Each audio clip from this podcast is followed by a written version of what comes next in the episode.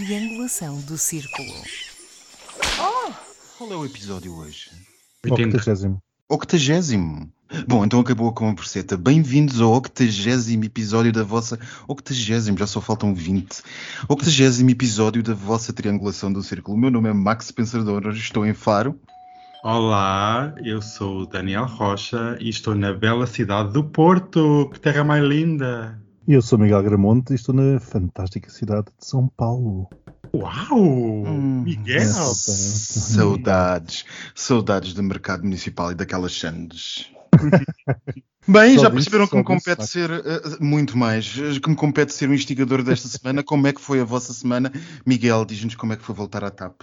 Olha, eh, se algumas dúvidas me restassem acerca 990 milhões, não te esqueças, são mais investimento que, que temos vindo a fazer, eh, tive agora a certeza de que realmente aquilo é enterrar dinheiro, mas, mas assim, à, força toda, portanto, hum, enfim, eh, é- é- eu posso contar alguns episódios, se quiseres saber, algumas coisas interessantes, não é?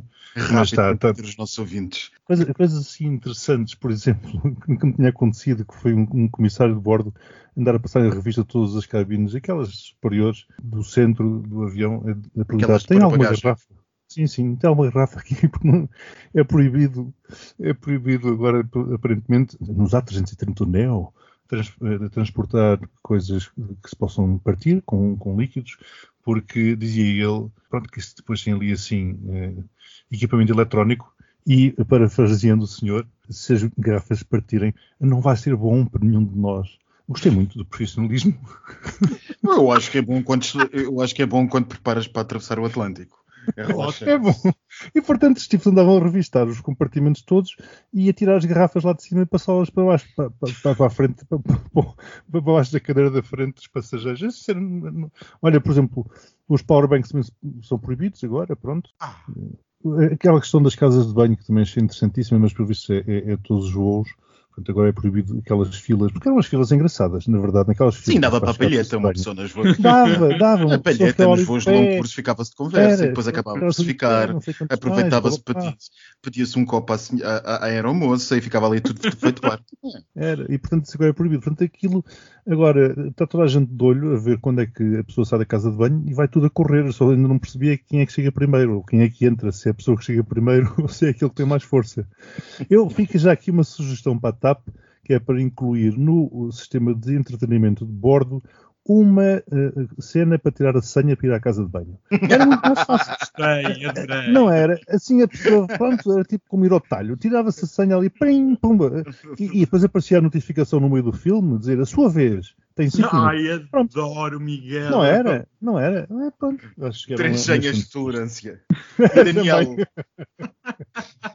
e Daniel, e a tua semana, desde que estivemos todos juntinhos lá em Aveiro? Ai, frescos e fofos, foi tão bom, foi uma energia tão boa. Emanava energia. Foi muito boa a semana, intensa, e aqui no nosso Portugal, né? Que foi é sempre a, palha- a palhaçada de sempre. Próxima vez tínhamos alguns ajustes a fazer no áudio. Sim. Não, é o que foi possível, é o que foi possível. Não era melhor do que aquilo. Estávamos na casa da Marquesa, eh, a quem muito agradecemos e, e- pronto. não é? Beijinho para a Marquesa e para o seu Beijinho. celular magnífico. Bem, meus amigos, e o que é que acharam desta semana? Foi uma semana divertidíssima, não foi? Ah, Eu fiquei assustado quando tu passaste o cardápio. Acho que não vai correr bem. Bem, então vamos começar. Hum, eu acho que já sabem que no nosso novo modelo compete aos investigadores fazerem a seleção cuidada e, e- dos temas a trazer a cada um dos seus, a cada uma das suas semanas que competem, não é? E eu eh, eh, coube-me esta semana selecionar cinco temas eh, que me saltaram à vista durante, durante os dias que passaram. Nós estamos a gravar uma sexta-feira, como os nossos regulares sabem. E vou começar pela decisão do Tribunal Constitucional Polaco. Os meus amigos devem ter visto, não viram? Eu vi foi uma notícia que o Daniel partilhou agora de que as tropas bielorrussas andam a tirar sobre as tropas polacas. Hum, Sim, isto está tudo magnífico, está tudo. Está tudo... coincidência. nós soubemos uh, basicamente aqui há uns tempos, para recordar o nosso auditório, uh, devem-se lembrar que o governo do PIS, do Partido de Extrema-Direita Polaco, enfim, nativista identitário, mais do que extrema-direita nazi, mas extrema-direita. Uh, lei, lei e justiça. Lei, lei e justiça, o PIS, portanto. Lei e justiça em polaco é o, é o, é o PIS. Bem, o, o, Partido Lei e Justiça, o identitário nativista de extrema-direita, como eu dizia, antes de ser interrompida, há uns meses atrás resolveu que havia de substituir todos os juízes de noite para o dia, demitir, bom, não da noite para o dia, mas uh, sensivelmente, de forma muito rápida, a passar à aposentação muitos juízes do país, sobretudo dos tribunais superiores, e nomear de rajada juízes uh, que lhes fossem próximos ideologicamente e, sobretudo, do Partido Lei e Justiça. E entre eles, o Tribunal Constitucional foi preenchido com juízes que ou são próximos do Partido de Liberdade e Justiça ou, até há bem pouco tempo, eram mesmo membros das, das cúpulas diretivas do partido. Isso deu uma confusão que deu. Uh, nós acompanhámos na política europeia esse assunto com uma progressiva subida de tom de Bruxelas face ao, ao sistema de justiça e ao, e, e, e, ao, império da lei, do primado da lei democrática na Polónia, que é como que diz, vocês já foram mais democráticos do que são hoje. E uh, o, primeiro-ministro polaco resolveu então, vingando subir a parada, vingando de Bruxelas, perguntar diretamente ao seu Tribunal Constitucional quem é que era mais relevante, se a lei uh, polaca dentro da Polónia, se, em, isto, estando as duas em oposição, entenda-se, ou se a lei europeia emanada das instituições europeias. E saiu uh, agora, esta semana, a decisão do Tribunal Constitucional Polaco a dizer que podem cantar muito bem em Bruxelas, mas em última análise, se as duas leis estiverem em em concurso ou em choque, para falarmos de uma maneira um bocado mais menos técnica, estiverem em choque entre si, deverá prevalecer a lei polaca. Ora, num país que o governo uh, é controlado pela extrema-direita, as instituições judiciais são controladas pela extrema-direita, de repente os princípios garantísticos da União Europeia deixarão de ser aplicáveis de acordo com as autoridades polacas e de acordo com as autoridades polacas e uh, por Bruxelas já se fala de Polexit. O que é que os amigos têm a dizer sobre isto? Complementando, apenas dois juízes discordaram da opinião da maioria do tribunal que tomou essa, essa magnífica decisão. E como tu bem dizias, a Polónia tem uma tendência, ou terá uma tendência, ou virá a ter uma tendência, quando falas nessas leis que sejam oposições, de serem precisamente questões bastante pertinentes. Uma delas são as questões relacionadas com a liberdade da imprensa, por exemplo. Outra, naturalmente, os direitos LGBT, enfim, algo que toca mais aqui aos participantes deste podcast. Portanto, quando estas leis estiverem eh, em, em, contradição, quando a Polónia disser que é proibido ser gay e na lei da União Europeia disser que eh, os direitos dos LGBTs deverão ser reforçados, o que vai vigorar, eh, de acordo com, este, com, esta decisão, é a lei polaca. E, portanto, a, a pergunta que eu coloco, enfim, como de retórica, é se a lei polaca está acima da da União Europeia isso significa, enfim, aplicando aqui a probabilidade matemática transitiva, que a lei polaca estará acima da lei portuguesa? Porque depois começamos a ter este tipo de situações, não é verdade? Porque eh, supostamente numa, numa hierarquia legal, e tu e Max naturalmente falarás muitíssimo melhor do que eu, uhum. se dois Estados-membros, um se submete, entre aspas, eh, entre aspas e, e sem aspas, às leis da União Europeia, porque a ela aderiu por decisão própria, e, e portanto, esse é o sentido da, da, da, união. O outro, achando que não, portanto, passamos a ter aqui uma distorção bastante forte destes princípios que são básicos. Eu já disse não sei quantas vezes aqui, saiam, pelo amor de Deus, saiam e já agora levem a Hungria junto. Sigam o exemplo do Reino Unido e, e olha que deem início à secessão. Zero pontos. O, o Hungria, curiosamente, onde hoje, sexta-feira, o, o, presidente da Câmara de Budapeste, de centro-esquerda, que era tido como uh, coligação, aliás, de centro-esquerda e de centro-direita, que era tido como um dos principais opositores uh, a Orbán, desistiu de uma ideia que vinha sendo avançada de se candidatar uh, às próximas eleições legislativas da Hungria, pondo, uh, enfim, uh, pondo fim à possibilidade de Orbán ter alguém que lhe pudesse fazer frente nas eleições. Danielzinho.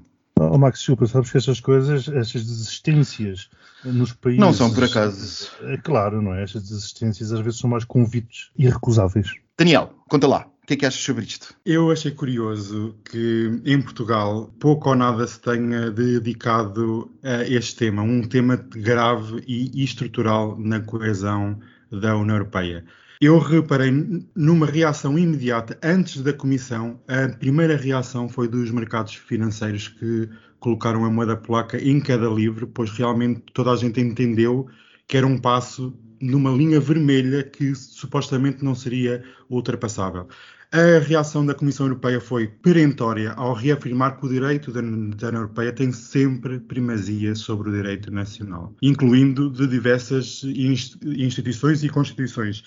Por isso, os polacos passaram uma ponte, a União Europeia passou uma ponte, e como é que nós vamos sair deste braço de ferro? Como o Miguel dizia, saiam, mas eu não estou a ver uma saída polaca melhor do que a saída inglesa. Até vai ser muito mais grave, porque vai ter um efeito dominó sobre toda a região uh, do leste, inclusive da nossa querida Hungria, que já aqui falámos tantas vezes neste podcast. E eu não sei até que ponto a União Europeia, que é tão uh, amedrontada nas posições uh, de política externa que toma, quando for real o passo em frente da Polónia em sair, de, dependendo da União Europeia de tanta exportação de, de gás natural e de outras matérias-primas, inclusive de petróleo, como é que nós vamos conseguir fazer frente a um leste europeu mais agressivo e a pôr em causa a toda a estrutura da, da União Europeia? Porque isto realmente, o, o meu lado pessimista leva-me a crer que isto não tem uma saída a não ser a saída da Polónia e de outros países do leste. E acho muito curioso que a Polónia primeiro bebe o leite dos fundos europeus e agora quando já não gosta do leite, diz não, vamos sair e vamos embora porque isto não nos convém. Em Lisboa, mais uma vez volto a dizer, isto é de extrema importância e parecem todos passar ao lado. É um redondo zero, é um zero ao cubo, é um zero de todas as formas possíveis, porque isto é extremamente grave. Mas, Daniel, só, só, duas, só duas, ou três, duas ou três notas. A Hungria, se calhar, ela não vai sair, se calhar vai ter que ser empurrada. Hum, pois. Os próprios, eles vão, vão esticando a corda, esticando e fazendo aquilo que lhes der vontade de fazer. Depois, uma segunda questão tem a ver com o leste europeu. Repara que poder-se-á retirar das suas palavras que poderá haver um interesse, porque, como sabe, nós estamos muito dependentes, aliás, falámos isso no último episódio, da energia que vem da Rússia, mas a Polónia e a Rússia são duas coisas completamente distintas, ok? Portanto, essa, essa ideia da barreira a leste em que a Rússia comanda tudo, incluindo a Polónia, isso é completamente falso, porque os, os polacos não podem ver a Rússia Exatamente. Exatamente. E, a, a extrema-direita é? polaca é diferente da extrema-direita húngara. Uma adora os russos e a outra detesta. Exato. E, e finalmente, estavas a dizer muito bem que isto será um terremoto, uh, estavas a dizer, um terremoto uh, financeiro e económico, etc. E é o também uh, para a, a, Alemanha. Atenção, a Alemanha que tem umas culpas de cartório muito grandes por causa, eu vou, insisto, por causa da entrada apressada da Polónia na União Europeia para ter a Polónia como o quintal da sua, da sua indústria, a mão de obra qualificada, barata, a deslocalização das suas indústrias para lá, e agora a ver se a De alguma maneira a Hungria também, Miguel. E de alguma maneira a Hungria também. Também, também. Eu estou a focar no comentário aqui da, da, Polónia. A Hungria também. Aliás, eles padecem os dois muito semelhante, de, de, de problemas semelhantes, não é? Portanto, agora, olha, agora estamos na cama, uh, estamos deitados na cama que fizemos. Portanto, Miguel dá zero, só para anotar aqui para não ser como Sim. na última. Uh, Daniel dá zero, isto é, um lindo zero. Mas vocês acham que já agora uh, as coisas relativamente à Polónia uh, não podem mudar um bocado? É porque se calhar eu aproveito, mudar um bocado no contexto da diplomacia europeia, de interna da União Europeia, porque se calhar eu aproveito agora para fazer uma ponta para o próximo tema que eu recolhi desta semana. Que, e, e, e antes de fazer essa ponte, se calhar seria de dar um contexto naquilo que está a acontecer pela Europa e não é, eh, não é assim tão pouco. Reparemos, por exemplo, que as eleições um, um, alemãs traduziram-se na vitória uh, relativamente inesperada eh, do partido de centro-esquerda, o SPD. O SPD ganhou as eleições e, pelos vistos, prepara-se para uma coligação que os alemães chamam semáforos com os verdes e os liberais. Portanto, a Alemanha vai mudar de sentido. As autárquicas italianas desta semana também se traduziram numa vitória do centro-esquerda. Entretanto, Sebastian Kurz, na Áustria, com a sua coligação de direita, está a ter um momento Sócrates com os procuradores entrarem pela chancelaria adentro acusando de corrupção e, portanto, o governo, em princípio, deverá cair e haver eleições antecipadas. E em França, em França, onde a grande opositora de Macron, nós que chegamos a dar aqui a Macron quase eh, que morto aqui há uns meses atrás para as próximas eleições, Macron lidera nas sondagens desta semana eh, com enorme vantagem sobre os seus candidatos anunciados, já, segundo a última sondagem do Le Figaro, mas entretanto eis que aparece um senhor que está a dar que falar em França, que é um senhor chamado Eric Zemmour, e o senhor Eric Zemmour, ex jornalista também do Le Figaro, que eu já falei, é uma espécie de, de Trump francês, mas radicalizado como só a direita francesa sabe fazer. Tão radical, tão radical, tão radical, que Marine Le Pen o critica por ser de extrema-direita. Entre várias coisas que ele propõe para a França, propõe, por exemplo, que o nome uh, Mohamed ou Maomé em português seja proibido a qualquer criança que nasça em França. Tem, segundo as sondagens, ainda que não tenha anunciado a sua candidatura, tem, segundo as sondagens, entre 15, ah, desculpem, entre 17 a 18% das intenções de voto, destronando por completo Marine Le Pen, que era a maior opositora a Macron. O que é que os amigos acham disto?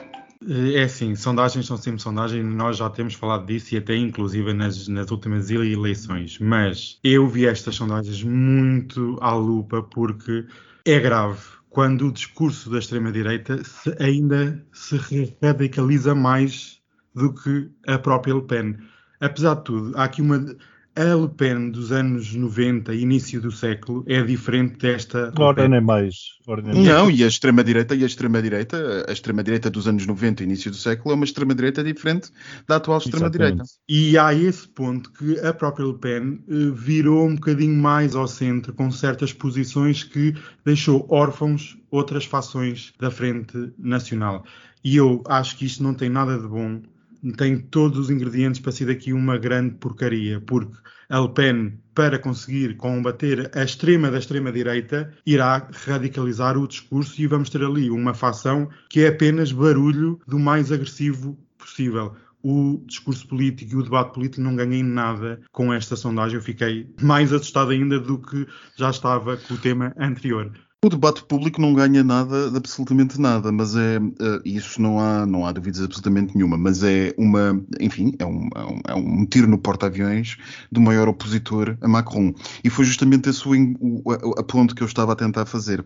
É que uhum. uh, desenha-se no futuro da União Europeia um cenário possivelmente bastante mais sorridente uh, do que estaríamos à espera há uns meses atrás com os partidos da extrema-direita em, em, em, enormíssima crise, nos sítios onde estão no governo ou próximo do governo, excetuando na Polónia e na Hungria, e uh, sítios centrais à construção europeia, como uh, Paris e Berlim, aguentarem-se muito bem. Portanto, Berlim, pelos vistos, até virará à esquerda, e Paris, nunca se esperaria, segura Macron com força. E Roma, não é? E Roma. A minha, a minha esperança é que realmente eh, Le Pen e Zemmour eh, estejam a disputar um eleitorado finito. Eh, se assim for, as guerras entre eles fazem com que os, ou eles formem uma aliança, portanto aí terão o eleitorado todo, ou então este eleitorado finito naturalmente vai se dividir pelos dois partidos, como tu dizias, Max, diminuindo a oposição a Macron.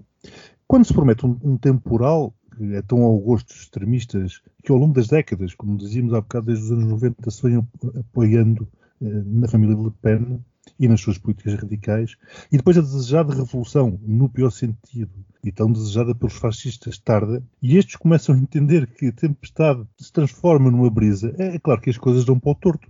Isto na linha daquilo que o Daniel estava precisamente a dizer também. Portanto, se calhar o que aconteceu foi que Le Pen deixou que o carro dos fachos saísse da berma, onde circulava, e o caminhão que vinha atrás, olha, passou-lhes à frente pela mesma berma. E essa, essa famosa ultrapassagem à direita, não é?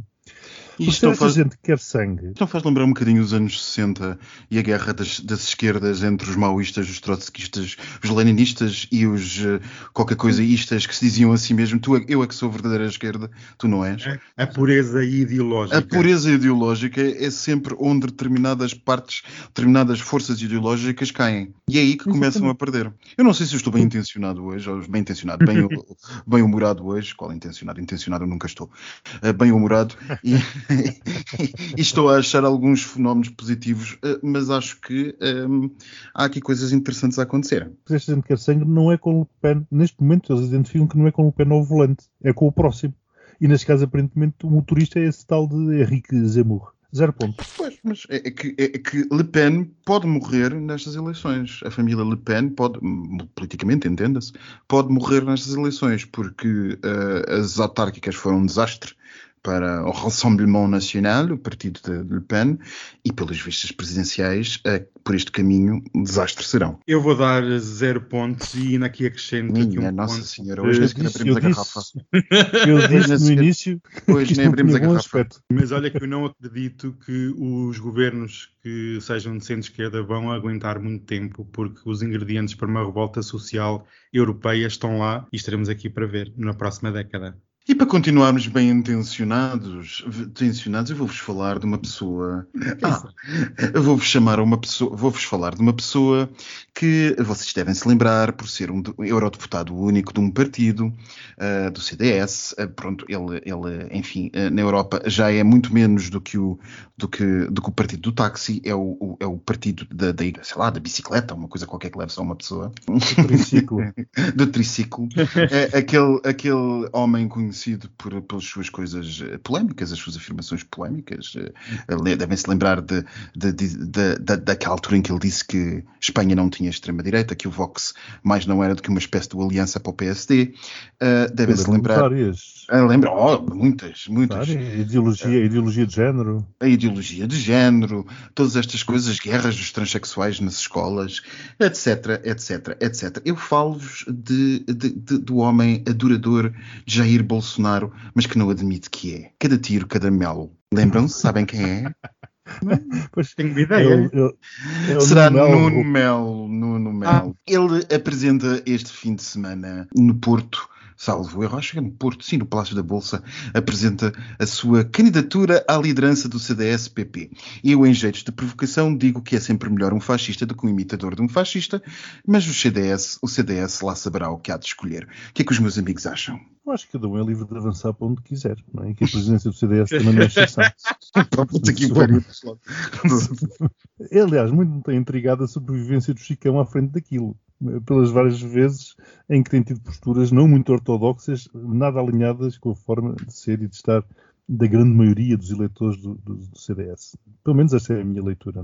É? Diria mais, diria até que o CDS está para o PCP, assim como a Iniciativa Liberal está para o BE, o Bloco de Esquerda. O pessoal novo vai migrando para os partidos spin-off. Depois daqueles partidos. Não acharias que esta ultrapassagem à direita no CDS uh, não iria pôr uh, as, os campos de voto do Chega e do CDS na mesma linha, defrontando-se um ao outro? Não, porque repare, isto é, é, é o realinhar do, do, dos astros no CDS. Portanto, ele tem andado desalinhado e tem andado a perder votos para a esquerda, isto é, para a direita, para, o, para, para a extrema-direita, para, para o Chega e depois para a Iniciativa Liberal. O que, é, o que é um facto é que aqueles partidos não se conseguem ir renovando, portanto, nomeadamente o CDS e o PCP, e vão acontecendo essas lutas. Então, é normal, não é novo, volta ao início, cada um é livre de fazer o que quiser. Olha, vamos ficar pelos neutros seis pontos. Hum. Ai, Miguel, que vantajoso que é. Meu Deus, seis pontos. Ai, então eu tenho ah, que. Cada um, cada um sabe da casa, da sua casa. cada um sabe, sim, liberdade para todos. Exato. Isto é uma tentativa de reanimar um cadáver político que é o CDS. É um partido em queda, não só nesta última eleição uh, que houve, dia 26, mas nas últimas três. É um total ciclo político e como eles gostam muito dos mercados, é uma tendência de queda, é um bear market, como se costuma dizer. Eu digo a vocês que considero que o Chicão, na altura que concorreu, teve a audácia e a coragem de avançar, quando outros, como o Nuno Melo, não tiveram. E não tiveram a certeza política que deveriam fazer algo pelo país. Pronto, é livre de fazer seja o que for realmente este último domingo uh, de dia 26 de setembro não foi bom para o CDS. Podem fazer o spin que quiserem, mas não foi. E temos uma realidade, como aqui o Miguel estava a dizer, o Chega come uma parte do eleitorado do CCDS. O Iniciativa Liberal também rouba votos, porque a, a ala liberal do CDS refugiou-se no Iniciativa Liberal e estes partidos estão a canibalizar o CDS e acredito que só tende a piorar no futuro. Não acredito, como o Max estava aqui a dizer, que prefere sempre um fascista a uma cópia de um fascista. Realmente o Nuno, o Nuno Melo envedra pelo caminho do André Ventura, que é mais conservador, anti-PS, anti-esquerda, anti-tudo. Apenas existe uma verdade que é deles, eh, inclusive eu acredito que o Nuno Melo, com a postura que tem, eh, só ditará ainda mais a destruição do partido, que é uma clara queda absoluta para um nível de zero. Como o Max estava aqui a dizer, é uma trotinete, uma bicicleta, o que é que lá cabe dentro. Mas ainda deixo aqui mais um último reparo ao Adolfo Mesquita Nunes, que também devia ter a coragem política de avançar, porque é um político também experiente como o Nuno Melo, mas traz uma abertura muito maior a uma direita que precisa de abrir as janelas e deixar o ar entrar. Porque irá roubar eleitores ao PSD, ao Iniciativa Liberal e, quem sabe, a um certo, uma certa facção do Partido Socialista. Por isso, as estrelas estão lá, é preciso é realinhar com as estrelas certas e o Nuno Melo não é essa estrela que irá levar o CDS a bom porto. 12 pontos. É, 12 pontos. 12, porque era como, há, era como há bocado estávamos a falar nas guerras eh, em França, guerras políticas. Enquanto eles se debaterem, nós podemos eh, concentrar no que é importante. O Mesquita Nunes que aproveita que agora ser gay e de direita está na moda. Por falar em ser gay e estar na moda e a de direita e eleitores de Nuno Melo, enfim, uh, soube-se também esta semana que foram ditas uh, na aula de Bioética e Deontologia Médica do curso de Medicina do Instituto de Ciências Biomédicas de Belo Salazar, da Universidade do Porto, como vós sabeis, os seguintes dizeres. Alguns homossexuais podem vir a transmitir às gerações futuras um gene indutor da homossexualidade? É uma dúvida que se levanta.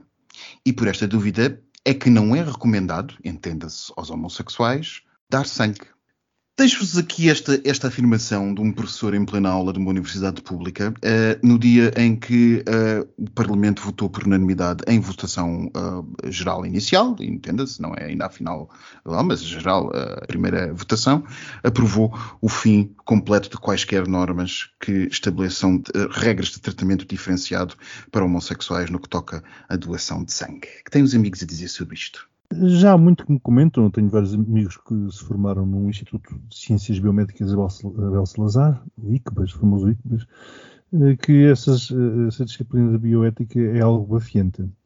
Aliás, eh, se formos a ver, Max, e digo Max porque vou falar de direito, as coisas qualquer coisa ética nos cursos ditos clássicos das universidades portuguesas têm dado aso a comentários bastante bafiantes, não é? Não percebo porquê, até porque a ética devia ser algo progressista. Se a humanidade tem avançado alguma coisa, é precisamente em conceitos civilizacionais, onde a ética eh, é parte fundamental. Temos visto o que tem acontecido na Faculdade de Direito, nomeadamente na tua Faculdade de Direito, Max, que também Ui. tem vindo, não é? Portanto, o líder da esquerda era o professor Marcelo Rebelo de Sousa. O que vemos aqui, uma vez mais, é uma homofobia internalizada que depois, transvestindo-se de ciência, entre aspas esta última, tenta aparecer como justificação para uma série de políticas, porque de outra forma estes ideais não chegam lá. Seria bom perguntar ao professor eh, qual é o, o tal gene indutor da homossexualidade, ele o saberá eh, indicar, com certeza, e não conseguindo provar. Seria bom a Ordem dos Médicos fazer aquilo que o Conselho Superior de Magistratura fez esta semana ao ex-juiz Rui Fonseca Castro, que foi expulsá-lo. Portanto, este senhor professor deveria ser expulso caso agora não consiga uh, apresentar o famoso gene. É, é, porque estas coisas são sérias demais para, serem, para ser condescendente. E já agora aproveito para perguntar: e o Fernando Nobre, que nega a ciência para o tratamento da Covid-19, já foi expulso? Uhum. Interessante, no entanto, notar que a reação foi essencialmente de estudantes que questionaram o professor em plena aula, uh, pelos vistos, segundo as gravações que circulam pela internet, uh, tendo gerado uma relativa altercação em que o professor convidava os alunos a irem procurar à internet a confirmação daquilo que ele estava a dizer, acrescentando que se tratava de proteger eventuais patologias no futuro da saúde dos descendentes desses, desses homossexuais. Enfim, eh, ao menos um ponto positivo, eh, a reação deu-se e já não é criticamente aceita numa sala de aula de uma universidade dizer semelhante coisa. Isto é um cheiro a naftalina, como Miguel, é bafiento, isto é realmente 2021 e nós estamos com esta, é zero, isto é... Estas pessoas não morrem. Estas pessoas não morrem. Eu não sei se por acaso, por acaso vocês viram o que se passou também em Espanha esta semana, quando uma lésbica, uma paciente lésbica foi a, a uma médica, a uma médica, não um médico, em, num hospital público em Múrcia, só para deixar os nossos ouvintes mais reconfortados, porque isto não é só em Portugal. Foi um ginecologista e, e, saiu, teve alta do hospital de Múrcia, um hospital público, entenda-se, pago pelos contribuintes um, uh, eh, espanhóis, com a identificação uh, da seguinte uh, doença: homossexualidade. Escrito mesmo. Não sei se vocês viram. Alguém viu? Se vocês ou os nossos ouvintes forem pesquisar a, a imprensa espanhola, foi o escândalo da semana. Portanto, quantos pontos eu dás, vou, Miguel? Eu vou voltar ao zero. Ao zero. Eu também dei zero, por isso Bem, isto hoje, isto hoje, Unidos nos pontos. Vamos lá ver agora Daniel, o que ficamos. Unidos, mas estás à minha frente pelo dobro. Bem, estou a ver que isto com o Miguel agora dá pontos, a coisa não vai muito melhor, não vai ficar muito melhor. Bom, curiosamente hoje é dia 8, quando gravamos, 8 de, de outubro. Fez ontem 15 anos, 15 aninhos que uma senhora que vocês devem lembrar, Ana Politovskaya, uma jornalista uh, russa que era conhecida por criticar as, as, as incursões de Putin uh, na, na, Segunda Guerra Chechena e as coisas todas que foram uh, feitas no que toca a desrespeito pelos direitos humanos, execuções sumárias, desaparecimento de, de ativistas, tortura e todas essas coisas, foi assassinada na sua casa 15 anos depois, ainda que ninguém tenha feito essa ponte, a triangulação falo, o Comitê Nobel resolve atribuir o Prémio Nobel defesa, em, em, em, defesa de liberdades de, expressão a um jornalista do mesmo jornal, Dmitry Muratov, e ainda a uma jornalista filipina, Maria Ressa. O que é que os amigos têm a dizer sobre isto? Se é que têm a dizer alguma coisa? Apenas aqui um pequeno reparo ao Prémio Nobel em si. Sinceramente, desde, desde que o Barack Obama ganhou o Prémio Nobel, da paz. Este, da paz. Da, da paz. paz. Uh, este prémio perdeu toda a credibilidade que tinha e achei, pronto, uh, prefiro outras áreas, mas pronto. Em relação às pessoas em si, ao trabalho realizado, 12 pontos que isto é, é isto que o mundo precisa. Mas com isto, com isto Daniel, voltam ao, ao sua, à, sua lógica, à sua lógica tradicional, não é? Eu já lá ia, afirma, eu já lá ia. Afirmam a sua lógica Parece, tradicional. É, exato. Sim, Porque a questão mas... do, prémio, do, prémio, Nobel ao Obama foi, ao Obama foi uma coisa eh, demasiado, foi prematuro. Nunca se deve dar um prémio Nobel eh, da paz eh, a um presidente, principalmente dos Estados Unidos da América, em início de funções. Quer dizer, é a mesma coisa que pôr, sei lá, deixa-me cá pensar que. Mesmo que seja Obama. Um nome, mesmo que seja Obama. Por exemplo, pôr um nome de um aeroporto a um, um jogador de futebol, por exemplo. Não, não faz nem funções. Não, não, não,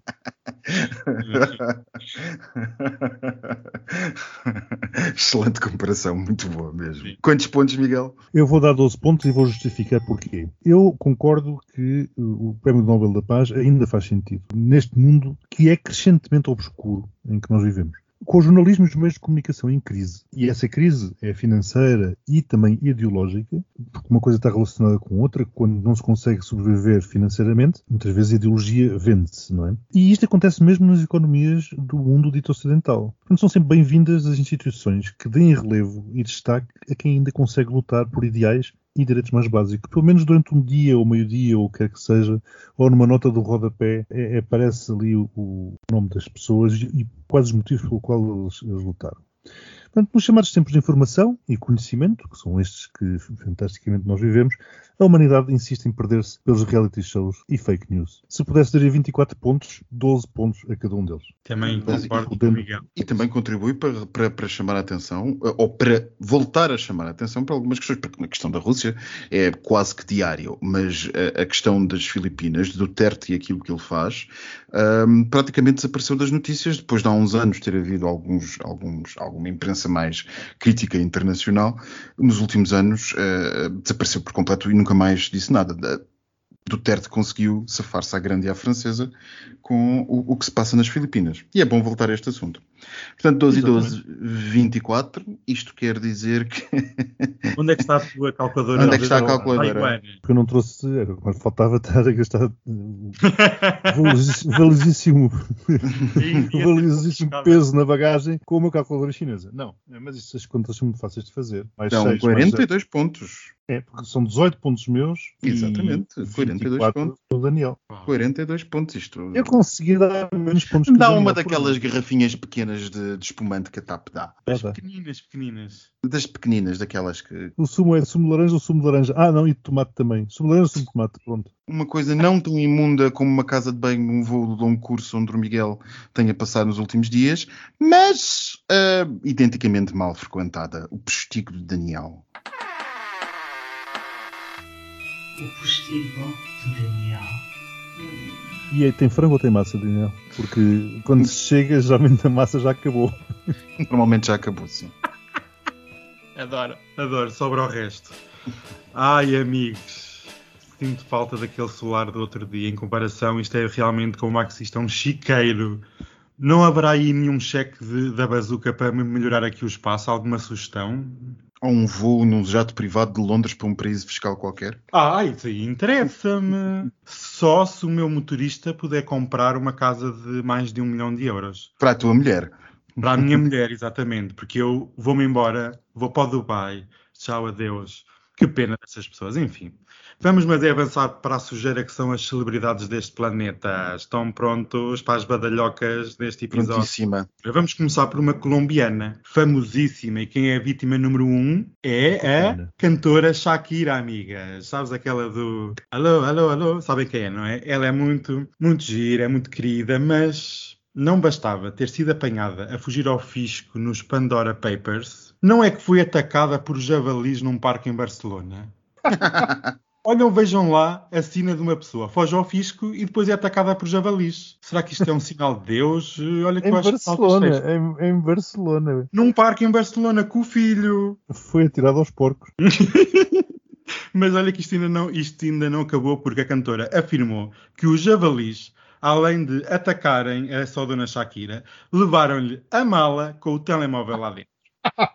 que javalis espertos! Adoro. Javali espanhol, estou a adorar e adoro que tenham roubado uma mala de grife com um telemóvel de grife. Sinceramente, vou criar uma escola de javalis. É que não é javali espanhol, é javali catalão. Cuidado, cuidado. Amigas da Colômbia, passamos para a Espanha. Para já o nosso batidíssimo O João Carlos João Carlos. Este caso ainda é mais ridículo. foi atacado por elefantes. no Botsuana. Não, porque ele agora tem, anda de bengala, não pode andar a, a caçar elefantes e espécies em vias de extinção. Não bastava o nome circular nos Pandora Papers, como a sua dona Shakira. Na mesma semana que ele aparece nos Pandora Papers, a Justiça Espanhola arquivou o processo que estava em investigação por fuga ao fisco. E eu fiquei logo a pensar: ai, não pode. É o perdão. Pronto, já pode voltar. Já o emérito. Mas não é coincidência, e não é coincidência também, é ele ter um livro novíssimo de uma eh, jornalista francesa que se deslocou ao seu hotel onde está o rei João Carlos, o rei emérito João Carlos, deu uma entrevista. Eu estava só à espera que tu dissesse o nome errado. eu, eu não sou boa com nomes, eu sou boa com caras, nomes não, não chego lá. Uhum.